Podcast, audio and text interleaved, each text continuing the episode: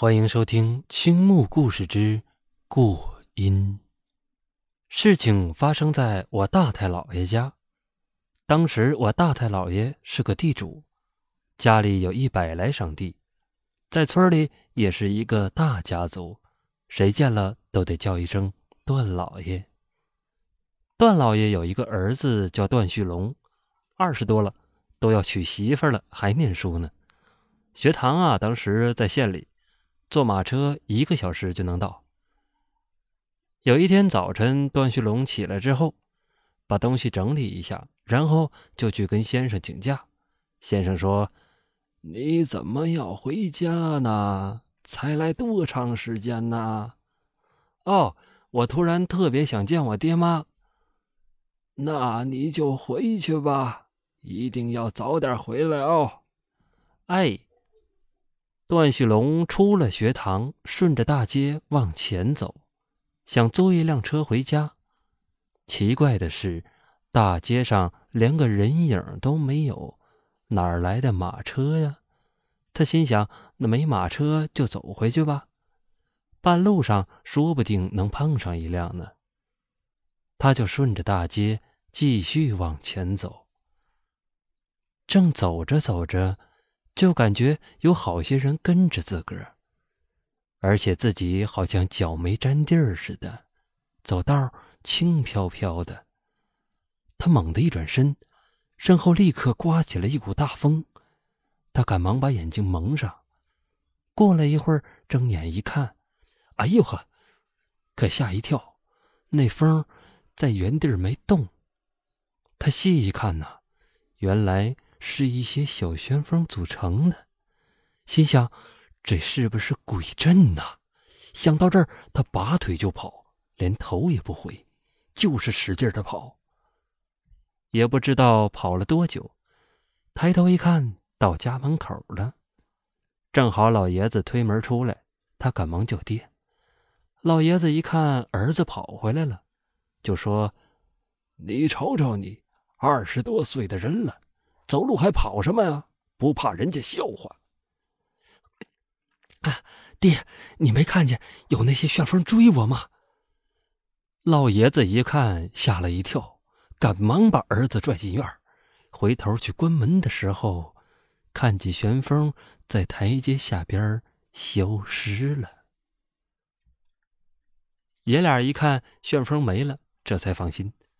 旭龙进门就问：“我妈和我妹妹呢？”“你妈和妹妹去刘大爷家了，你刘大爷的老伴儿去世了，你先回屋看看你媳妇儿吧，你妈他们等会儿就能回来。”“那我还是去我刘大爷家看我妈吧，把他们一起带回来。”“那你快点回来哦。”“放心吧。”旭龙把先前那股旋风追他那事儿忘了。出门没多远就是刘大爷家，一进院，这院子里边就刮起了风，把棺材前面的纸钱啊全都给刮没了。他一看到这股风，突然就想起追自个儿旋风那事儿了，赶忙在人群中找到妈和妹妹，拽着就往家里跑。他妹妹边走就边说：“哥，你怎么来了？爹让你来的，你还没看到刘大爷呢，往回跑啥呀？你看刘大爷丧事办的多隆重啊！”我说：“妹妹，你快点走行不行啊？赶明儿咱办个更好的。”老太太一听来气儿了：“哎，你看这孩子胡说八道的，要让你爹知道，不骂死你！”老太太嘚吧着进了家门。旭龙在后头关门的时候，看见那些小旋风跟到台阶下边又消失了。他把憋了一肚子的话，一直到吃完晚饭的时候才跟媳妇说：“哎，我今天回来的时候，一直有股旋风跟着我，到家门口就没了。”“净胡说，旋风跟你跑啥呀？阎王爷又没封你什么官，你别胡说了，你走了一天，快早点睡吧。”媳妇说完也没多想，躺床上一会儿就睡着了。大约半夜十一点多的时候，院子里刮起了大风，把窗户啪的一下刮开了。媳妇不敢去关，就推旭笼起来关，推几下没反应，后来一推就感觉到旭笼的身体呀、啊、是凉的，用手一摸，哎呀妈呀！这下可把他给吓坏了，旭笼已经不喘气儿了，把这小媳妇吓得顺着窗户就蹦了出去，扒东屋的窗户就喊：“爹妈，你们快出来呀、啊，看看旭笼他怎么的了。”老爷子和老太太都跑出来了，还以为儿媳妇睡毛愣了。“你快去看看吧，看看旭笼吧。”老两口一看媳妇儿这表情，知道这回真出事儿了，赶忙奔那屋跑。等到大家伙都到的时候，进门看见老爷子正在那儿哭呢，边哭边说：“老天爷呀，我到底做错了什么呀？你这么对我！”老太太一看儿子死了，也哭昏过去了，醒过来就说：“都怪这孩子说自个儿办个更好的，你说这就走了，这叫我可怎么活呀？”丧礼在悲哀当中结束了，老太太整天哭儿子都快想疯了。有一天，老爷子的一位朋友叫文麻子，这文麻子是个阴阳先生，听说老哥哥的儿子死了，就来看望他们。一听老爷子说儿子回家那天有旋风跟着他，他就说：“老哥哥，你别伤心，我那侄儿啊是到阴间当官了，那可是阴差抬他去的。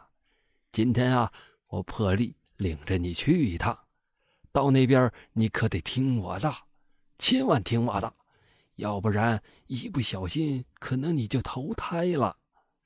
老嫂子，你在这看着啊，别让任何人动。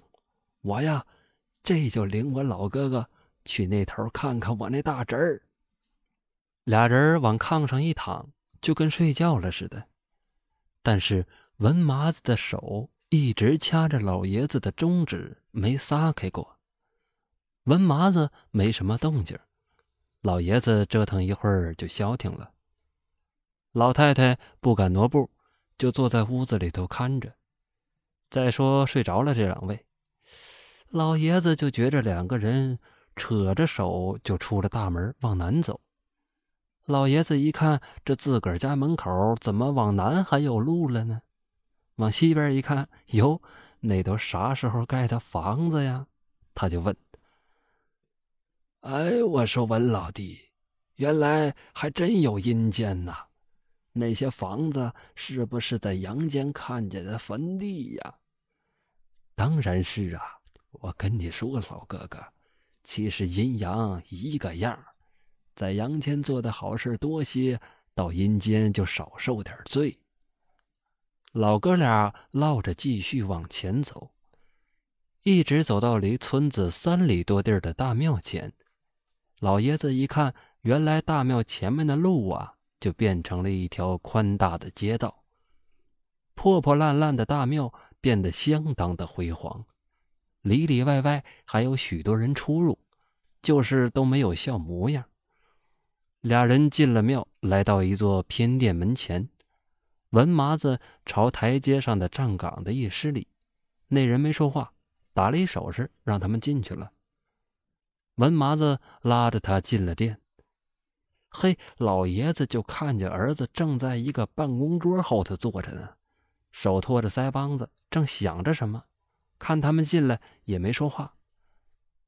文麻子冲着段旭龙笑了笑：“你爹想你，让我呀带他来看看你。”没想到段旭龙看着文麻子很生气地说：“文麻子，你不知道这不能随便来的吗？